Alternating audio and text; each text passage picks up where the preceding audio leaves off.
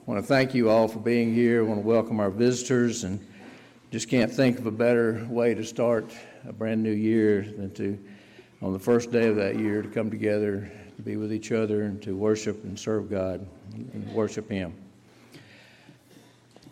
Today, the elders, your shepherds, we don't want to preach to you. We just want to talk to you about our commitment and the vision we have for 2023. the beginning of each year, you know, we most all of us will make re- resolutions, and most of the time we really don't intend to keep them. and after a week or two weeks or a month, we just kind of forget about those and go back to doing what we did before. But today we want you to consider making more enduring resolutions about our spiritual commitment and call us all to a greater commitment in 2023. My role is to call us to a greater commitment to Christ. Bill read the purpose of the church to us in Ephesians uh, 3, a few, uh, 2 a few moments ago. But there are other reasons that we need to be here. We are a church. We are not an exclusive club. But we are God's church on a mission. This is not a game that we're playing here. We're here to love, and serve and seek and save the lost. And what we do here clearly has eternal consequences for ourselves and others. We have many reasons to be fully committed to Christ. Just a few are that Christ was fully committed, as Jeff just reminded us. We've just celebrated the Lord's Supper, and what better way is there for us to appreciate God's sacrifice of his only Son.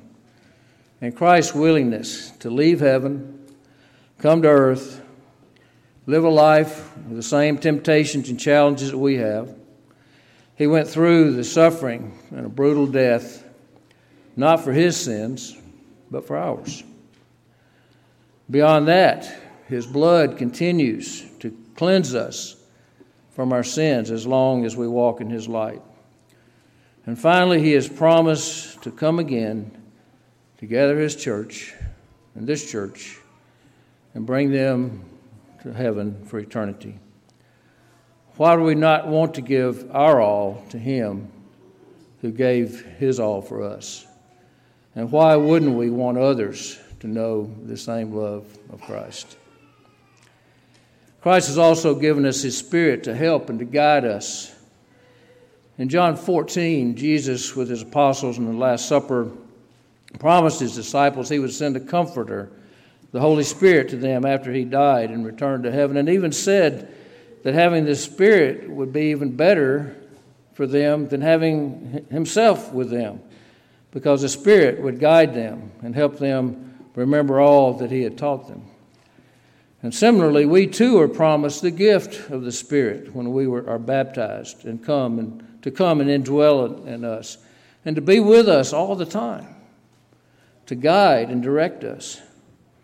Now, I'm not suggesting by any means that this gift of the Spirit is the same measure of the Spirit that the apostles received, but it is part of that same Spirit. And it is to produce the fruits of the Spirit in our life. And we are not to quench that Spirit, but to listen to it as it guides us and even helps us in our prayers. And Christ is here to protect us and be with us. Paul told the Corinthians that we are tempted and challenged, but we have this assurance that we will not be tempted beyond what we can endure. We can endure. And there will always be a way of escape from that temptation. Christ had the same temptations and overcame them every time. We need to have the same goal to endure as Christ did and find the way of escape. We are more than conquerors through Christ. We're winners, not losers. But we have to have a conquering mindset and attitude. We can do all things through Christ who strengthens us. And we know that the eyes of the Lord survey the earth to find those whose hearts are committed to Him and to fully support them. Given Christ's commitment to us, let us commit to be more committed to Him in 2023. A good way to gauge your current level of commitment is to look at what you're doing with the resources that God has given you your material resources and your time. By material resources, I'm not talking about just your money, about your other possessions, your home, your car, your talents, the intangibles like your influence that God has given you. Then look at how you use your time. Can we find some time that we waste with activities that do not bring glory to God and fill that time with actions that do bring glory to God as we serve Him and serve others so that all that we do would be to the glory of God?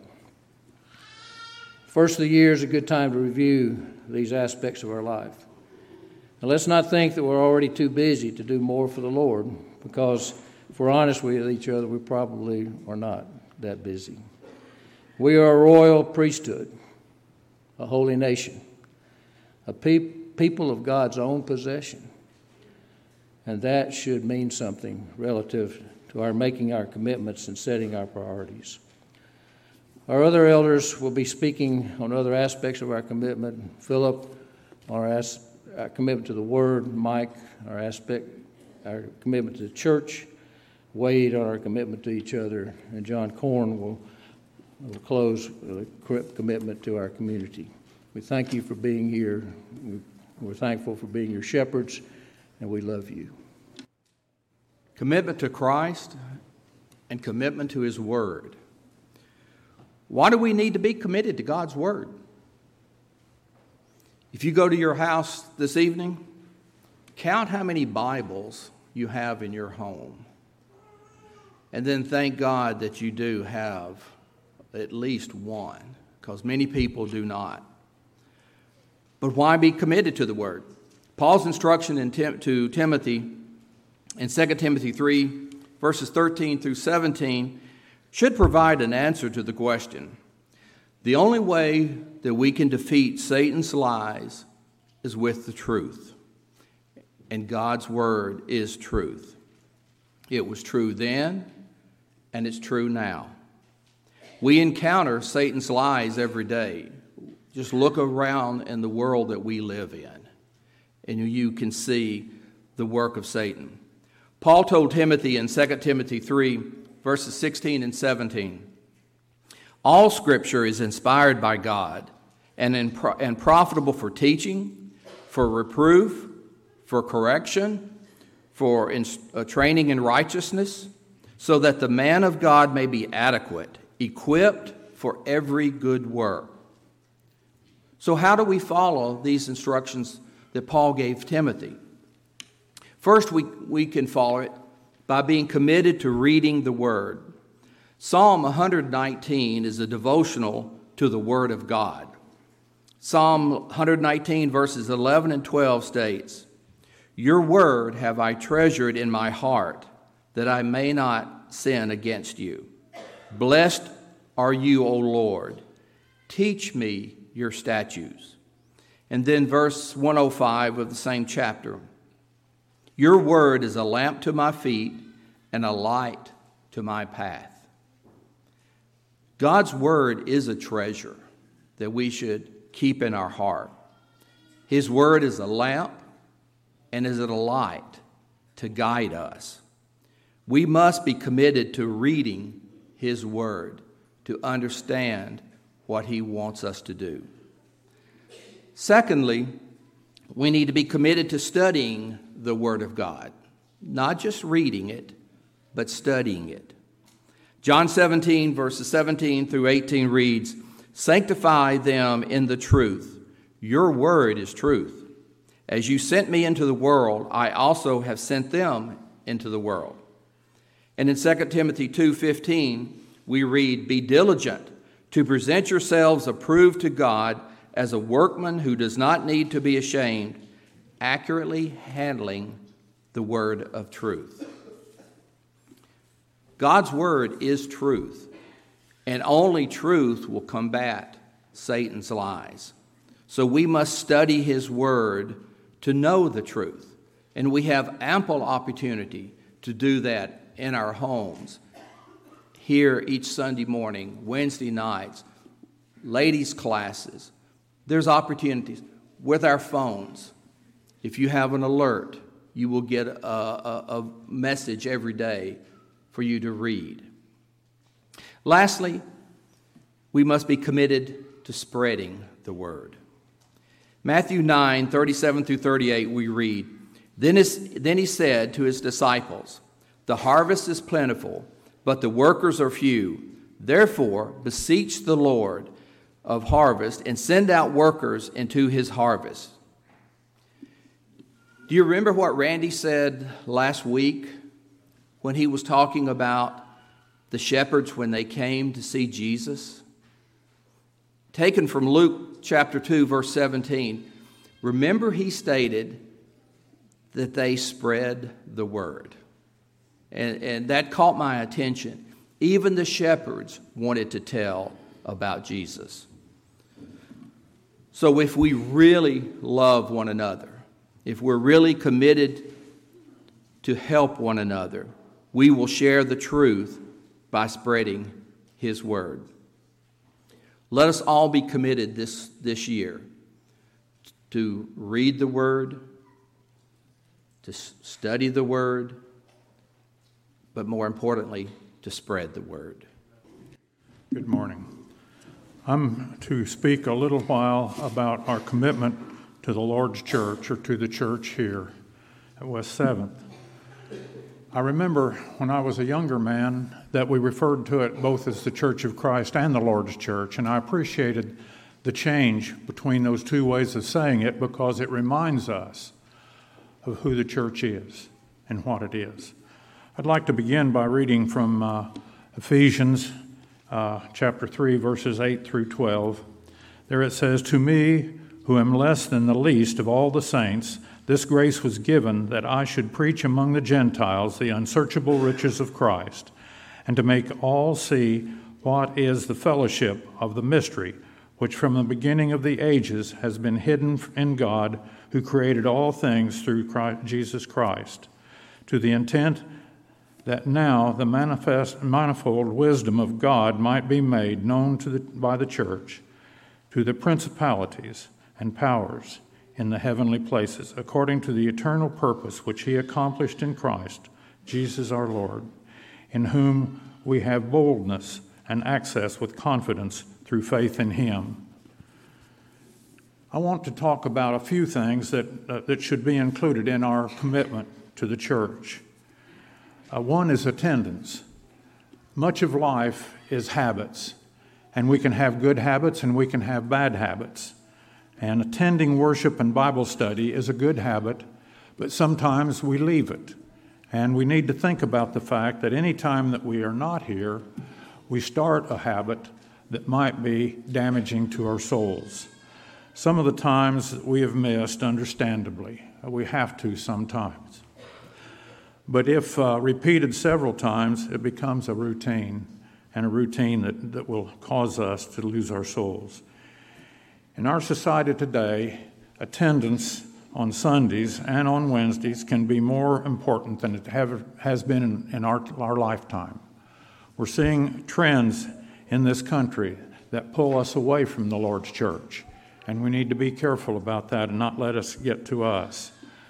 I remember uh, years ago I was asked to uh, speak to a class of young adults that had young children, and uh, they asked me to talk about how you could have faithful children in your family. And I thought about that a little while and I didn't know exactly what to say, so I asked my daughters why they were faithful. And they said one of the things was that on Wednesday night and on Sunday morning and Sunday night, we always knew where we were going to be. We didn't make any other plans for that but to be with you at the church. And that is a habit that, uh, that has stood them in good standing and stands us in good standing today. Uh, Bible classes, we ha- have great teachers, and uh, uh, we would encourage you to be a part of all of our classes. There are different styles of teaching here at West 7th and different subjects. And I think if you will look, you can find one that really pleases you, and we would encourage you to take advantage of this part of our church here at West 7th.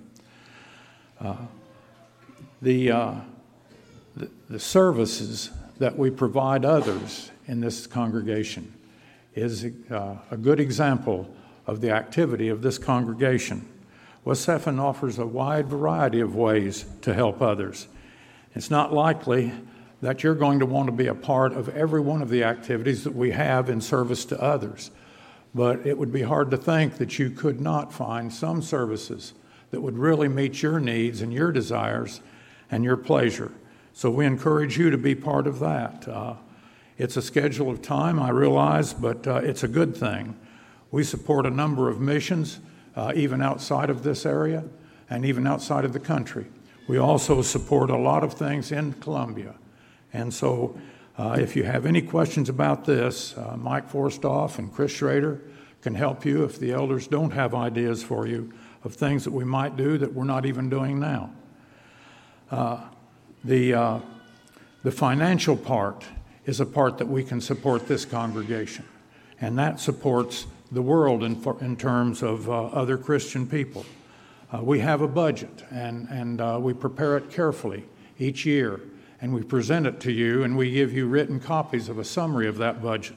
We would encourage you to be interested in that, and this will be presented soon to the congregation. I want to also mention something that uh, we don't say very often, but uh, I'd like to mention the, the, possibility that you have to communicate with the elders. Uh, certainly, if, if you have a problem that you think involves all of the elders, you can ask, and we will be glad to meet with you as an eldership. But you also have access to every one of the elders of this congregation anytime you have something that you need to consider or have considered. We uh, have divided the congregation into shepherding groups. And that allows us to prevent from having someone fall through the cracks and maybe disappear on us that we don't know about. But we also are glad to talk to you individually anytime that you would have anything that we would like to ask or tell us. So we encourage you to do that. Uh, we, uh, we want to be sure that uh, uh one thing is clear to you is that we're here to serve you not to be served. I have one other comment about uh, our organization, and that has to do with our staff. We have a tremendous staff in this congregation of ministers and, and helpers with this organization, and I would encourage you to appreciate them as well as to ask help if you need it from them. I, uh, I would like to think that, uh, that we can uh, always get closer to God through this congregation uh, and, and through the work that we do as elders. Thank you.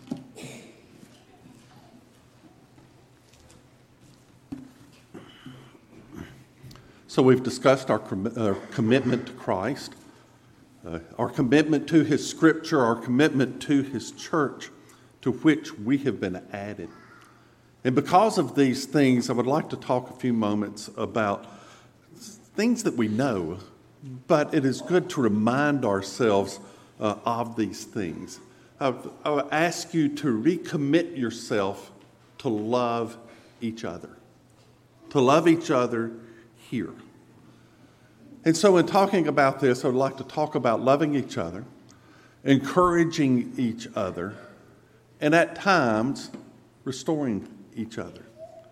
So let's speak first about love each other. And in speaking about love each other, there are no better words than the words of Jesus that John recorded in chapter 13, starting with verse 34.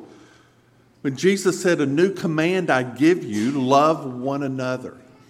As I have loved you, so you must love one another. By this, everyone will know that you are my disciples if you love one another. And then John later records through the inspiration of the Holy Spirit in 1 John 4, starting with verse 7. He says, Dear friends, let us love one another, for love comes from God. Everyone who loves has been born of God and knows God. Whoever does not love does not know God, because God is love. This is how God showed his love among us. He sent his one and only Son into the world that we might live through him. This is love. Not that we loved God, but that he loved us and sent his Son as an atoning sacrifice for our sins. Dear friends, Since God so loved us, we also ought to love one another. The scripture to which we are committed to as the Word of God is plain here. Jesus commands that we love one another. He doesn't just say, This is a good idea, or you might want to consider doing this. No, He commands it that we love one another. This is how others know that we belong to Him. And when John reminds us of this command of Jesus to love one another, he introduces some powerful ideas, some powerful concepts. He says that love is from God. And if you don't love each other, then you don't know God. Why? Because God is love. It's the same love that God had for us when he sacrificed Jesus for us. That's why we should love each other, because God is love. We should also encourage each other. The Hebrew writer in uh, chapter 3 and then chapter 10, in, in chapter 3, he says, But encourage one another daily, as long as it is called today, so that none of you may be hardened by sin's deceitfulness. We have come to share in Christ if indeed we hold our original conviction uh, firmly to the end. And then in chapter 10, he says, Let us consider how we may spur one another on toward love and good, de- good deeds, not giving up meeting together as some are in the habit of doing, but encouraging one another. And all the more as you see the day approaching. The, we are to encourage each other to love and to do good works. Encourage. Other, ver- other versions, like the ESV, says we should warn each other to do so. Because it's important that we don't forget to encourage each other, to remind each other of why we're here, of, of what we're doing. Because we have to be on the lookout for Satan. He's trying to deceive us with sin, he's trying to harden us with sin. And how do we prevent that? By being here, by being with each other, being together, as Mike said. We're to we are to encourage each other to hold on. But at times, we may stray. Satan will deceive us. He'll put stumbling blocks in our way. He'll harden us to God's love. And what does Scripture say about this? So in Galatians chapter 6, brothers and sisters, if someone is caught in a sin, you who live by the Spirit should restore that person gently. But watch yourselves, or you also may be tempted. Carry each other's burdens, and in this way you will fulfill the law of Christ. A couple of things here. He says, um, uh, when he says caught, doesn't mean, ha ha, I caught you. Okay? It means you're caught up, you're entrapped, you're snared uh, by this sin. But what does he say to do? To gently restore, not harshly, gently. But he also says, watch out. Satan is watching. And he wants nothing more than to tempt you also. When I, uh, when I was thinking about this, I thought, okay, well, uh, uh, during practice, I can remember uh, one dad who brought two children into the office at the time. They were both sick with the same thing. And um, I was talking with him, and he said, Hey, Doc, I want a twofer. I was like, no, what? Okay. Uh, a twofer, I want two for one. And um, yeah, no, that's not how this, that's not how this works. Um, but that's what Satan is doing. He's saying, I have one person caught up in sin, I can get another. He can get a twofer. And I just realized I compared myself to Satan, and that was not, um, uh, th- th- that was not my intention. um, but that's what he's doing. He is looking to ensnare all of us. When we are watching out for one another, we're not being nosy. We're carrying each other's burdens. That's what love looks like. But what else does love look like? Love is patient and kind. Love is not jealous or boastful or proud or rude. It does not demand its own way. It is not irritable and it keeps no record of being wronged. It does not rejoice about injustice, but rejoices whenever the truth wins out. Love never gives up, never loses faith, is always hopeful, and endures through every circumstance. That's how we love each other. I'd like to tell you it was planned that we would have Satan show up this morning right before I spoke, but we weren't really that smart. Once you've committed to Christ, absorbed the Word, found and embraced His church, and started loving and caring for each other, you've merely started finding out what Christ had in mind for you on this earth. None other than Jesus Himself told us the greatest command is to love the Lord your God and the second is like it love your neighbor as yourself. He also told us, therefore, go and make disciples of all nations, baptizing them in the name of the Father and the Son and the Holy Spirit. What he keeps telling us through Scripture is that we're supposed to reach out to the community of people around us. God gave us Jesus, grace, salvation, love and they were all free. All he asks of us is to give it away. And there are lots of ways to do that. The first is to give it to the needy. John tells us if anyone has material possessions and sees a brother or sister in need but has no pity on them, how can he have the love of God? Dear children, let us not love with words or speech, but with actions and truth. In the parable of the Good Samaritan, Jesus asked a simple question with a no brainer answer Which of these three do you think was the neighbor to the man who fell into the hands of the robbers? The expert in the law replied, The one who had mercy on him. Jesus told him, Go and do likewise. The room at the inn over Christmas had 44 individuals or families identified to help over Christmas. I don't know about you, but that number in the city of Columbia was a surprise to me. During 2022, we've expanded our local outreach activities, block parties, meals for others, activities for schools, clothing and food giveaways, participation in room at the inn, committed to an outreach center for future opportunities. Jesus showed us in many ways that the less fortunate in the world are our responsibility. The challenge is to embrace it. Pick an activity this year and help.